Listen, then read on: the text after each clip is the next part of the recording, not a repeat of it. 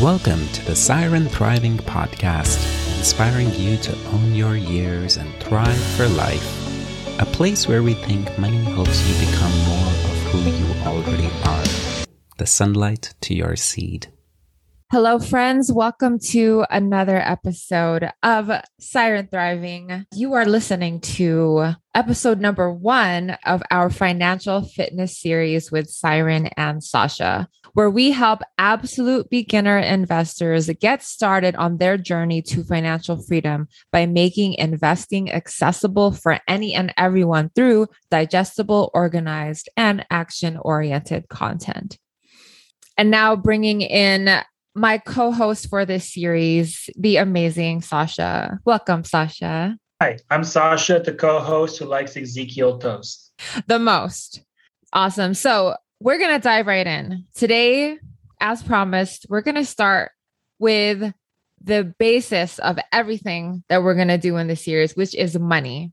So I wanted to start off by saying that I really resisted this being the first episode because from what I do understand about money is that I don't understand shit.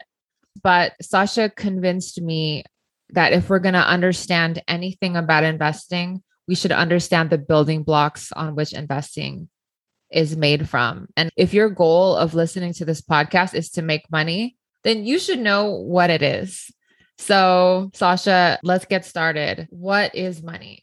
Uh, let me ask you that question. You and I have discussed money several times. And why don't you give me your answer what money is? I have to start with the actual definition that I know, the very simple definition that it's a medium of exchange. It's a piece of paper or a coin that has value in it, and then we use it to buy things. So it's uh-huh. a way to buy things.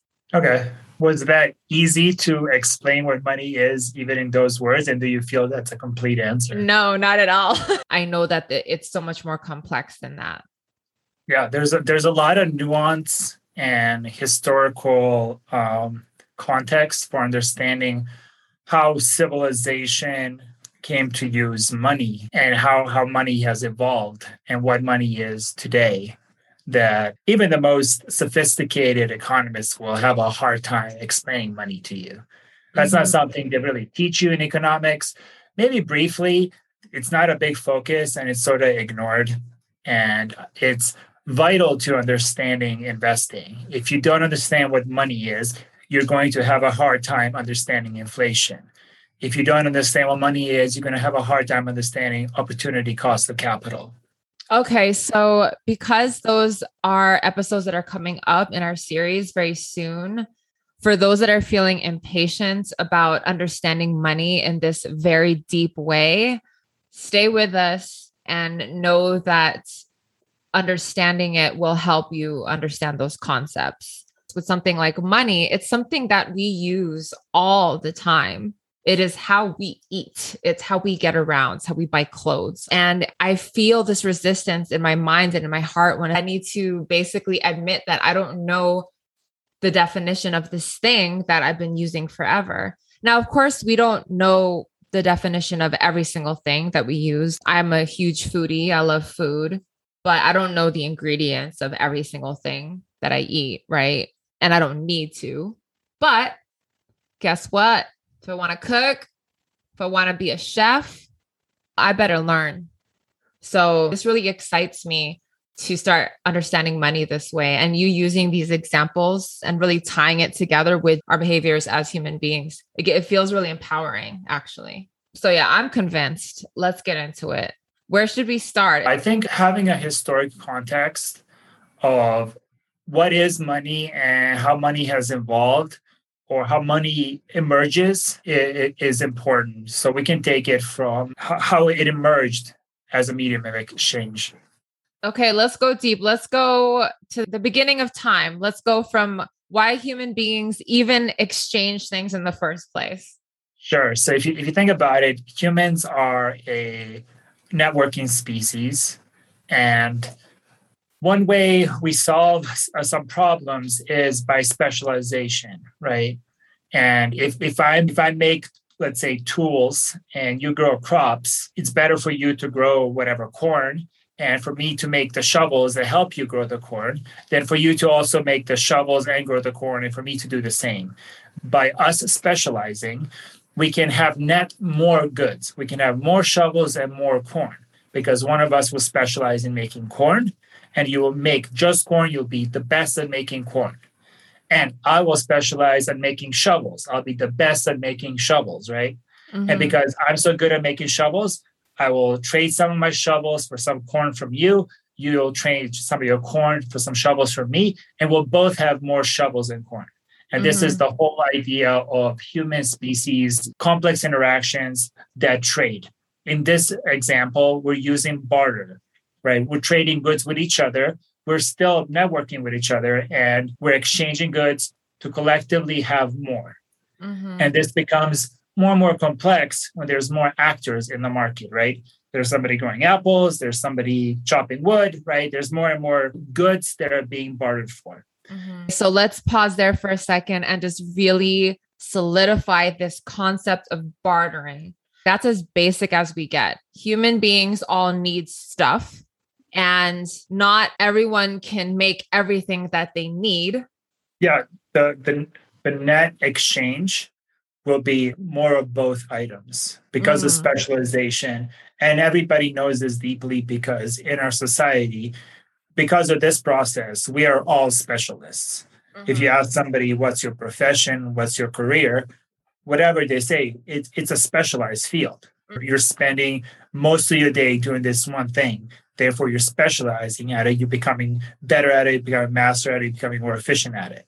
Mm-hmm. Right that makes you more productive at that one thing than if you were trying to do every single thing in your life for yourself. Okay, got it. So it's actually pretty deep and spiritual. We all need each other and we all have proclivities or natural talents for certain things. So this is how human beings have operated forever.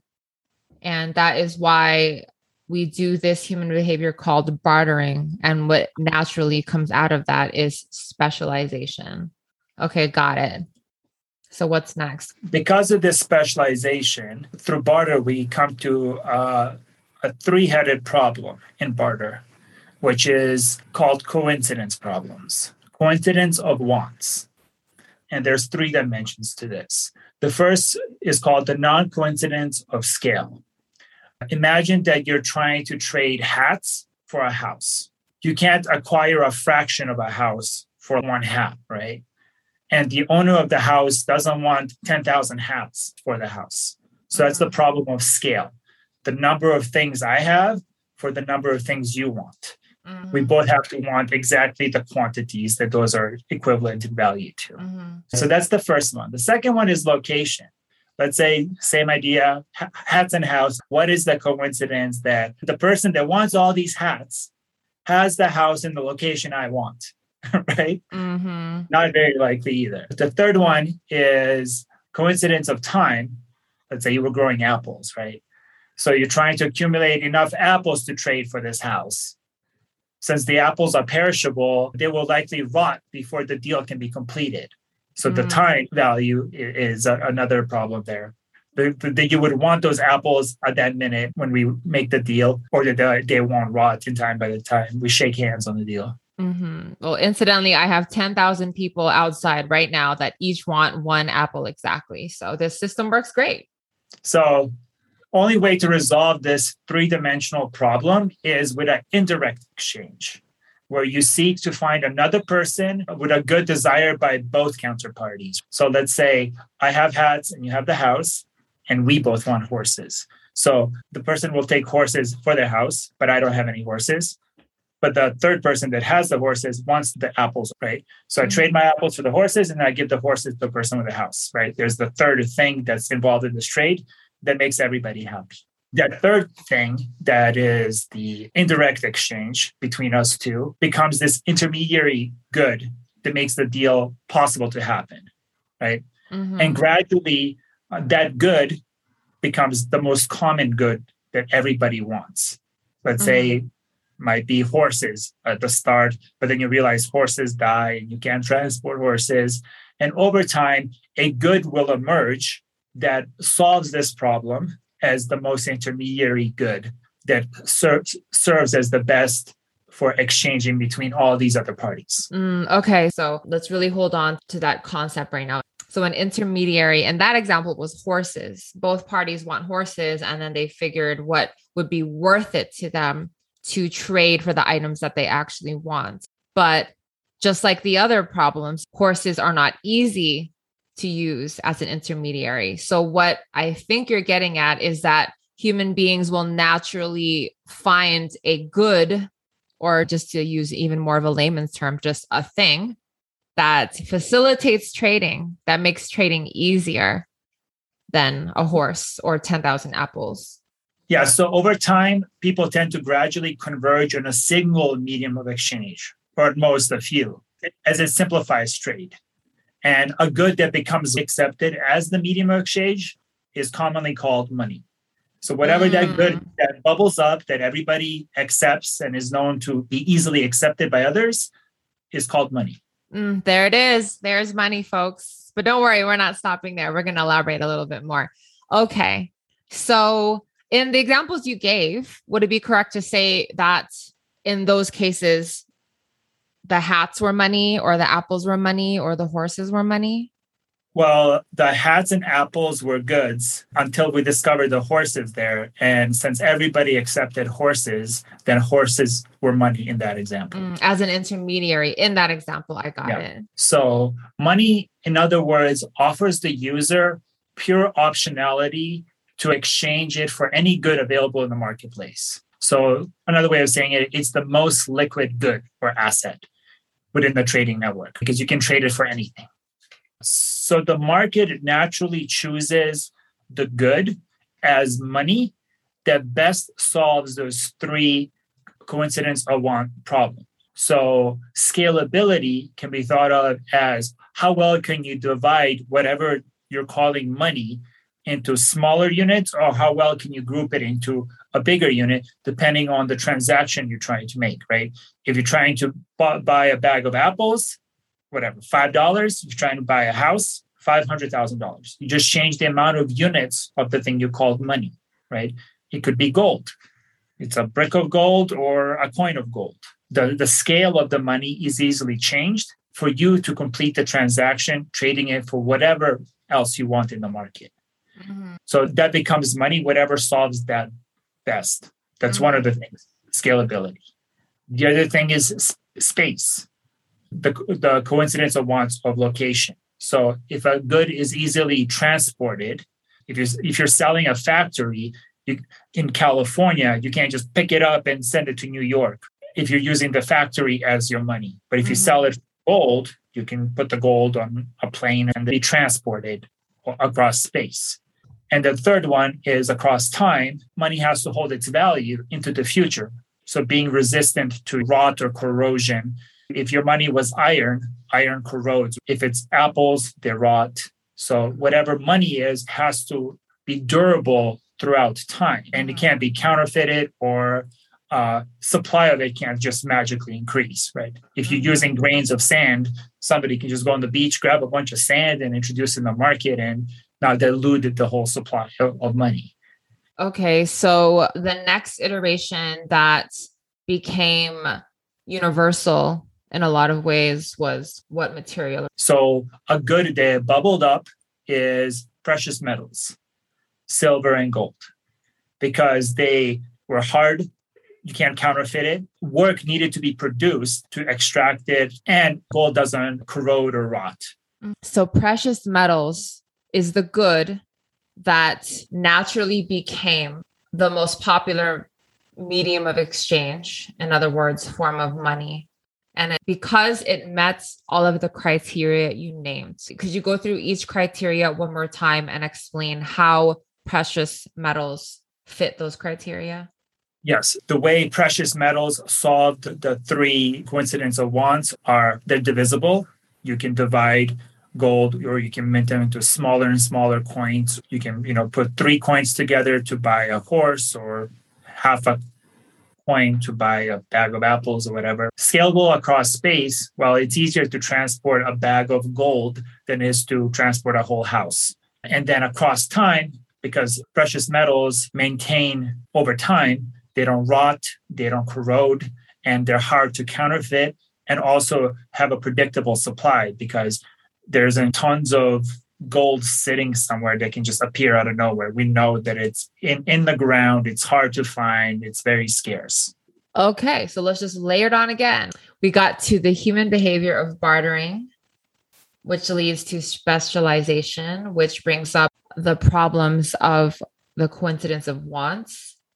And we learned that human beings found goods that would solve this problem.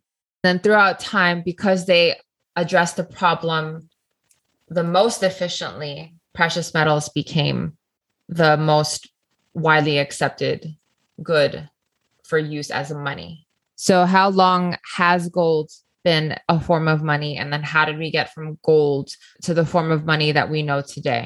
Sure. So, money is suspected to have been used uh, for about 5,000 years. Markets naturally select monetary good that best satisfies those traits that we talked about earlier, or coincidence of wants, but there's also other traits that determine how a particular monetary good is uh, good as a form of money. Mm-hmm. Okay.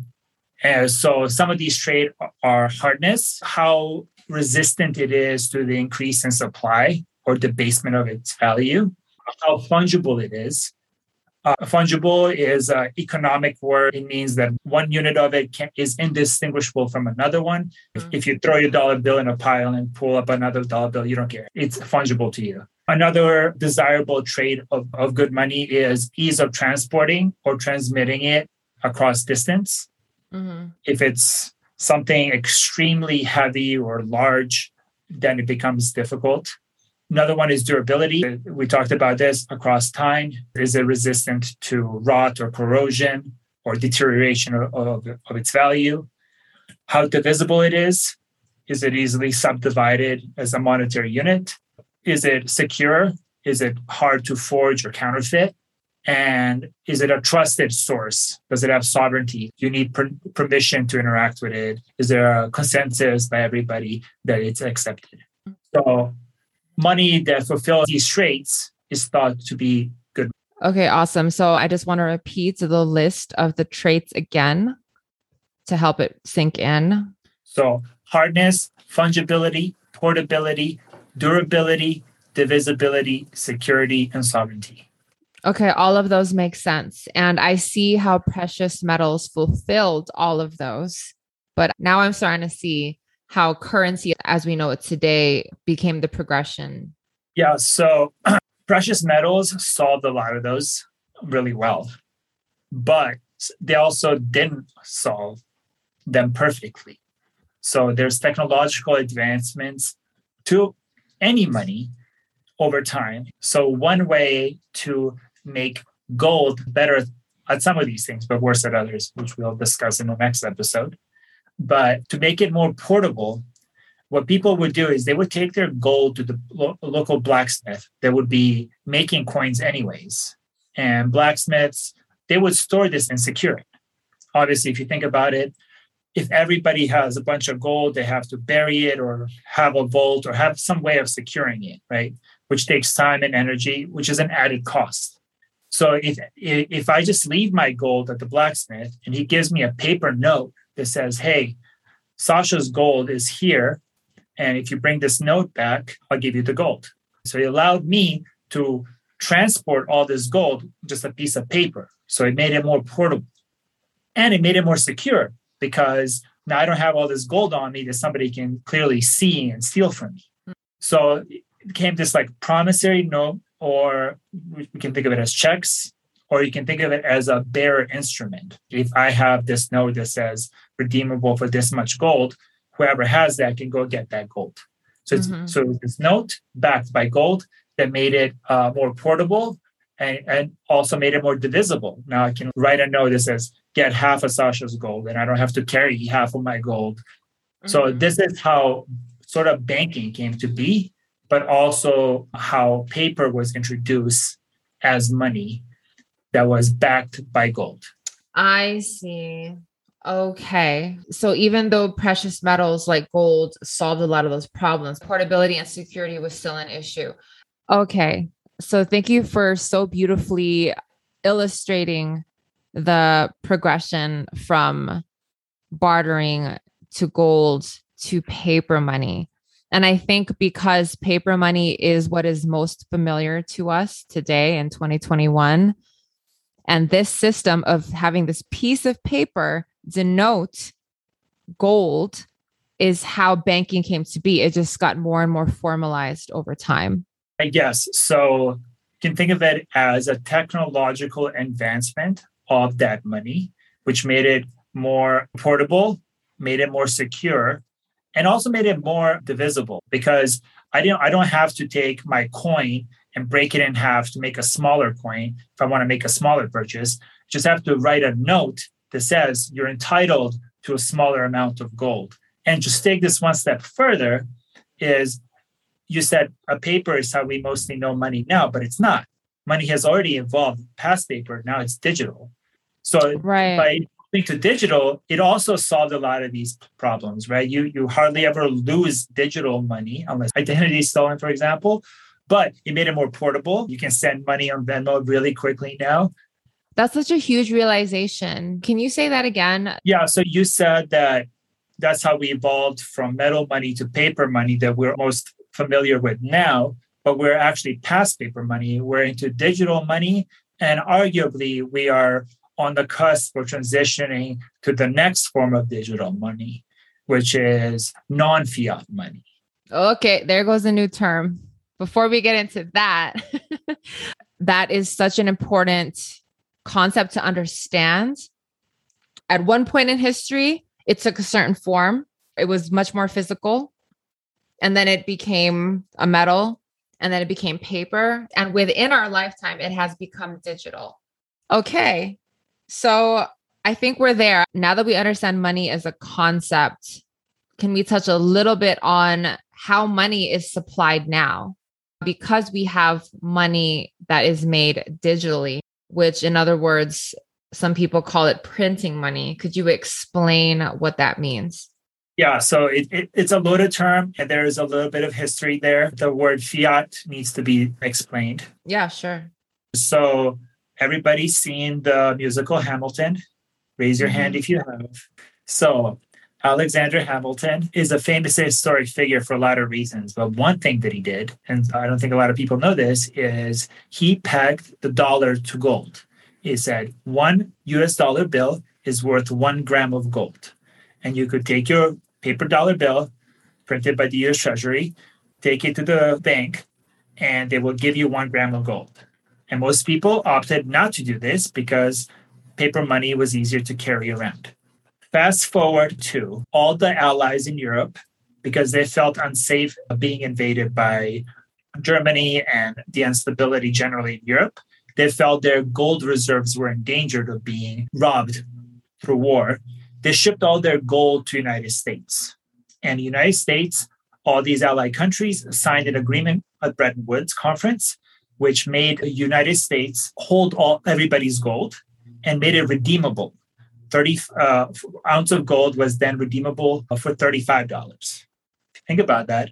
Used to be one gram of gold, one mm. How many more dollars it took to get about the same amount of gold over time? And over time, US started producing more paper notes, more dollars than there was gold backing it. And this is the folly of every government to make more money than it is backed by. All, all these allies in Europe realized this and they started demanding their gold back. They would redeem it.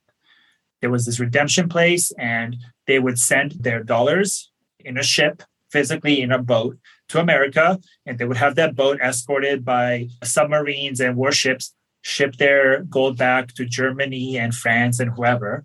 And US got wise to this because they won't have enough gold once everybody redeems it. There's going to be a deficit. And they just broke the agreement and said, no more. We're temporarily closing this redemption window.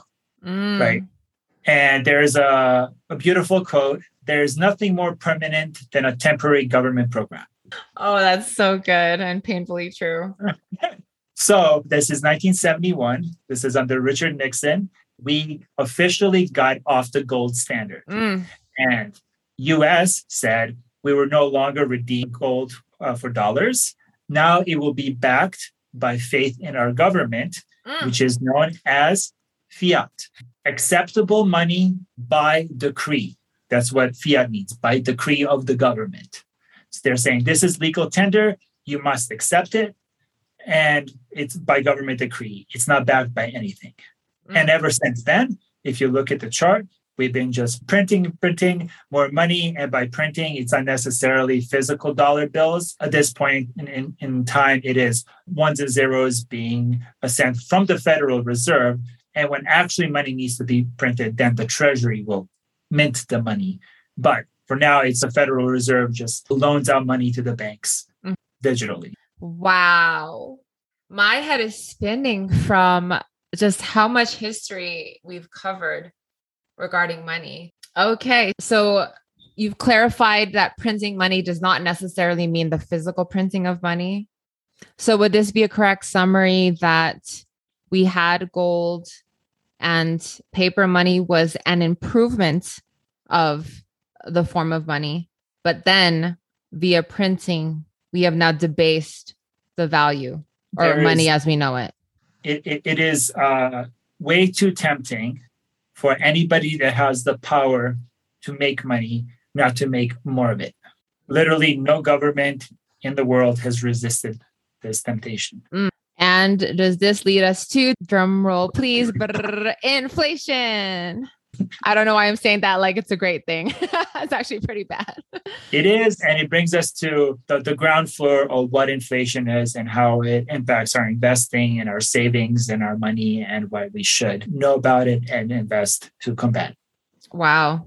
Okay. Well, our dear listeners, y'all are going to have to tune into the next episode to learn all about inflation. So thank you for listening. Thank you again, Sasha. And we'll see you all in the next episode. May the force of compound interest be with you. All right, Thrivers, if you are interested in more free content or you want to support the podcast, please visit sirenthriving.com.